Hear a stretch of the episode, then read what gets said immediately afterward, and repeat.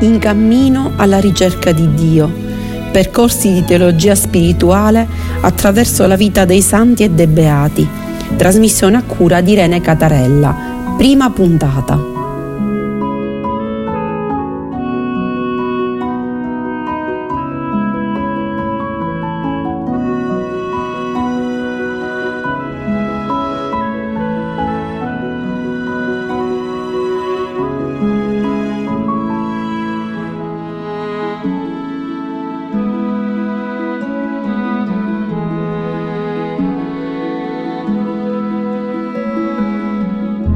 Cammino alla ricerca di Dio, percorsi di teologia spirituale attraverso la vita dei santi e dei beati. Dodicesima puntata dedicata a San Giovanni Cassiano. Trasmissione a cura di Irene Catarella. Un caro saluto ai nostri radioascoltatori e alle nostre radioascoltatrici. La nostra dodicesima puntata di questa trasmissione dedicata a farci capire come possiamo avvicinarci a Dio, come possiamo compiere questo cammino spirituale attraverso l'esempio di chi ci ha preceduto, è dedicata a San Giovanni Cassiano che si pensa sia nato probabilmente nel 360, ovviamente dopo Cristo, e sia morto intorno al 435, il 23 luglio, che poi è la data in cui viene appunto onorato. Su di lui si sa molto poco, probabilmente si chiamava solo Cassianus, cioè Cassiano, mentre il nome Ioannes, cioè Giovanni, sarebbe stato aggiunto in onore a San Giovanni Crisostomo, che lo consacrò sacerdote. Si ritiene che fosse originario della Dobrugia, era una regione della Scizia che corrisponde all'attuale Romania. Altri invece pensano che provenisse dalla Provenza. Visse tanto tempo in Terra Santa, a Bethlehem, e anche in Egitto, per poi venire consacrato appunto presbitero da San Giovanni Crisostomo. E dopo un breve soggiorno a Roma si trasferì nelle Gallie, esattamente a Marsiglia, dove fondò nel 415 due monasteri, uno per gli uomini e l'altro per le donne. Visse per tutta la vita, quindi fino alla morte, in Provenza e scrisse due libri, uno che si intitola Le istituzioni cenobitiche, De Institutis Cenobiorum, e l'altro invece che sono le conferenze ai monaci, Collationes. E Benedetto da Norcia raccomandò i suoi trattati perché erano fondamentali per la formazione spirituale. Tra i cristiani d'Occidente venne acclamato santo immediatamente, ma lo riconosce anche la Chiesa eh, ortodossa come santo. Le sue spoglie erano eh, poste nel monastero di San Vittore che lui fondò, il quale però purtroppo andò distrutto durante la rivoluzione francese. Che cosa vogliamo mettere in evidenza di Cassiano? Vogliamo mettere in evidenza una, una parte che si trova nelle sue collaziones, quindi nelle conferenze, ed esattamente nella conferenza dell'abate Mosè. In poche parole lui ci dice che ehm, cosa fece? Il deserto di Scito e fu sempre popolato, diceva lui, da monaci rinomati. E uno di questi, quello che lui gli dice che olezzava di più suave profumo, sia nella vita attiva che nella vita contemplativa, era appunto questo abate Mosè. E lui, Cassiano, insieme all'abate Germano, andò da questo abate Mosè sono stati appunto nel cenobio con lui e ehm, cominciarono a chiedere a questo abate come fare appunto per migliorarsi nella loro vita spirituale. E noi prendiamo spunto da, quello, da questa discussione appunto che ci riporta ehm, lui per capire cosa può essere utile per la nostra vita spirituale, appunto per crescere nella vita spirituale. L'abate Mosè, dice Cassiano, domanda a noi, cioè a lui a Germano, quale sia lo scopo o la fine del monaco. Noi qui trasportiamo la figura del monaco con noi, cioè con la figura di una persona che anche se è laico vuole fare un cammino spirituale. E l'abate Mosè risponde così, ogni arte, ogni disciplina ha un suo particolare scopo fine. Cassiano risponde così alla domanda dell'abate Mosè. Ogni arte, ogni disciplina ha un suo particolare scopo fine. Chi vuol far bella prova in una qualsiasi arte deve guardare al fine, cioè allo scopo, e sopportare con animo lieto fatiche, pericoli e perdite pur di raggiungere lo scopo. E Cassiano fa degli esempi. Prima di tutto dice guardiamo il contadino. Egli rompe le zolle con l'aratro senza curarsi dei raggi del sole né della brina né del gelo, quindi lavora la terra sempre e comunque. Perché? Perché vuole ottenere un raccolto abbondante che gli possa concedere una vita tranquilla e una grande ricchezza. L'agricoltore che cosa fa? Lo, lo fa con, con gioia tutto questo, con tenacia e con la speranza che appunto possa avere sempre raccolti abbondanti. Anche i commercianti, dice Cassiano, non temono la tempesta del mare, parliamo dei commerci di una volta che avvenivano attraverso il mare con le navi, no? Mentre vanno veloci verso il loro scopo. E anche, dice Cassiano, coloro i quali vogliono raggiungere qualunque meta non disdegnano di avere eh, un peso, una responsabilità di l'impegno perché? Perché pur di raggiungere qualcosa a cui noi teniamo, sopportiamo senza batterci, anzi con gioia, tutte le fatiche. E dice Cassiano, uno si, si fa veramente vincere dalla fame, dal, dal fatto di non dormire, e nulla. E così deve essere il monaco. Quindi così è come dobbiamo essere noi che vogliamo raggiungere una vita spirituale sempre più elevata. Cosa dobbiamo fare, dice Cassiano? Dobbiamo ehm, leggere continuamente la Sacra Scrittura e non dobbiamo temere altro, dirà Cassiano. Ma Mosè, l'abate Mosè, cioè, ancora dice qualcosa. Dice che questa risposta è perfetta. Allora il fine dell'uomo che vuole crescere spiritualmente è raggiungere il regno di Dio, il regno dei cieli già su questa terra, amando, ma quale via dobbiamo seguire per fare questo? E ecco perché il viandante che va fuori strada si affatica tanto e non progredisce di un passo, quindi dobbiamo capire qual è la via da seguire.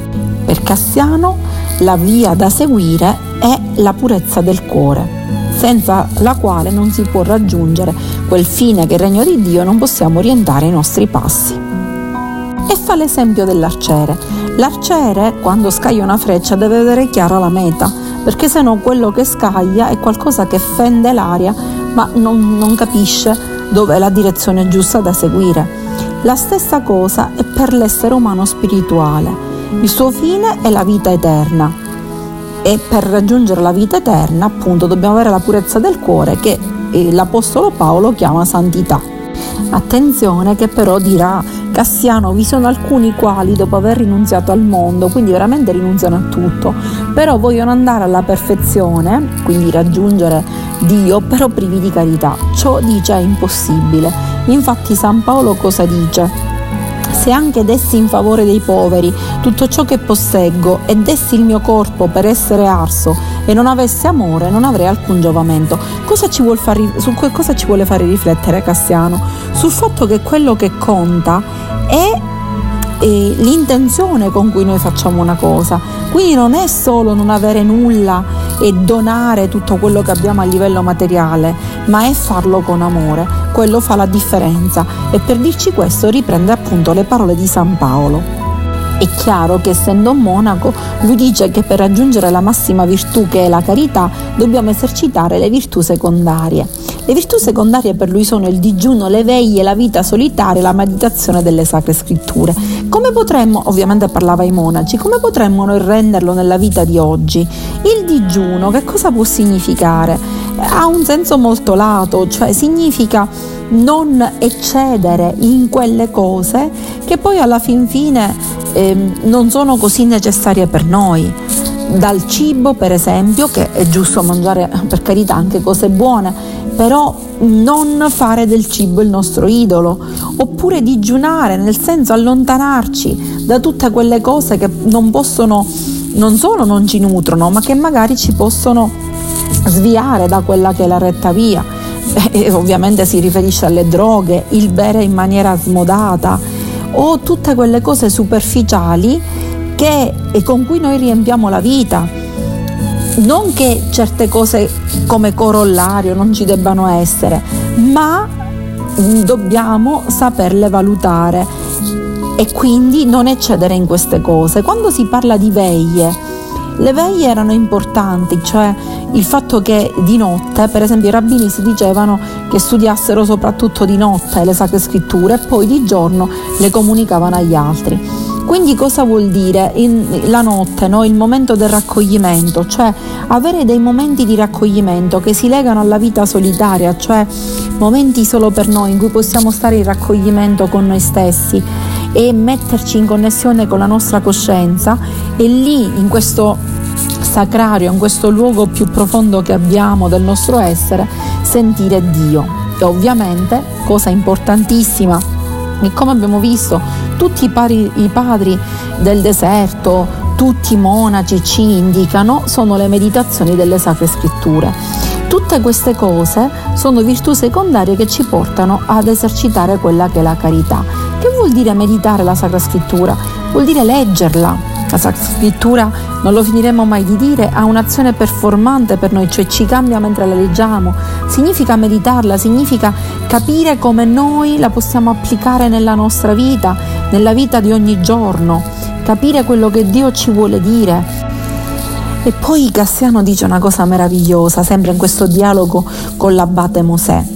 Che cosa ci dice? Dice che è giusto esercitare le opere di pietà e di misericordia, perché sono necessarie in questo mondo, ma sarebbe bello che queste cessassero prima o poi. Che vuol dire? Perché se ci sono le opere di, misericordia e di pietà, vuol dire che esistono i poveri, vuol dire che ci sono i poveri, i bisognosi, gli infermi, coloro i quali sono ridotti così dall'ingiustizia di altri uomini che prendono solo per sé i beni che il creatore aveva destinato a tutti. Allora lui auspica che prima o poi queste cose cessino, perché cesseranno nel momento in cui non saranno più necessarie, quando le condizioni degli esseri umani tu- saranno tutte uguali, non ci sarà più la disuguaglianza e quindi quando non ci sarà più questa disuguaglianza non ci sarà più bisogno di queste opere di misericordia perché vivremo tutti bene e quindi saremo in questo amore reciproco, in questa purezza di cuore e per cui questo eh, non renderà inutili le opere di misericordia perché noi vivremo tutti bene. E che cosa dice sempre eh, Cassiano? Dice appunto che una delle beatitudini più importanti è beati puri di cuore perché vedranno Dio. E allora se vedere Dio noi lo vediamo attraverso Gesù che è immagine appunto di Dio essendo il figlio e noi siamo figli di Dio pure, vuol dire che nel momento in cui raggiungeremo questa purezza di cuore, vuol dire um, il fatto di non avere dentro di noi pensieri negativi, invidie, appunto superbia, ira, indolenza nel fare le cose, e tutti quelli che sono i vizi capitali li avremo superati, allora vedremo Dio. Vedere Dio vuol dire appunto, lo vediamo attraverso Gesù Cristo, e vuol dire conformarsi perfettamente a quello che Gesù testimonia, cioè a vivere nell'amore. E Cassiano ci incoraggia sempre in questo dialogo con l'abate Mosè e dice che eh, unirsi a Dio senza interruzione, eh, contemplarlo continuamente, è veramente impossibile, dire a lui, all'essere umano appesantito dalla fragilità della carne. Però non dobbiamo demordere, quello che a noi interessa è che l'anima nostra deve fissarsi in Lui e deve ricondurre a Dio la sua attenzione sempre e comunque. E in ogni caso questo si deve eh, diciamo, trasporre nella nostra vita quotidiana in una vita fatta di giustizia, di pace, di gioia, perché chi vive in queste virtù, dice Cassiano, sempre in questo dialogo con l'abate Mosè, vive certamente nel regno di Dio. Chi invece vive nell'ingiustizia, nella discordia, nella tristezza che è generatrice di morte, è cittadino del regno della morte. Quindi questo distingue il regno di Dio dal regno di quel Satan, che sarebbe il Satana, vuol dire l'ostacolo, che ci impedisce di manifestare ciò che noi siamo veramente, ciò per cui siamo nati. E ricordiamo che vivendo in questa certezza Dio non ci abbandonerà e avremo quella vita eterna, quella pace interiore che solo chi segue Dio può avere. Un caro saluto da Irene Catarella e arrivederci alla prossima trasmissione.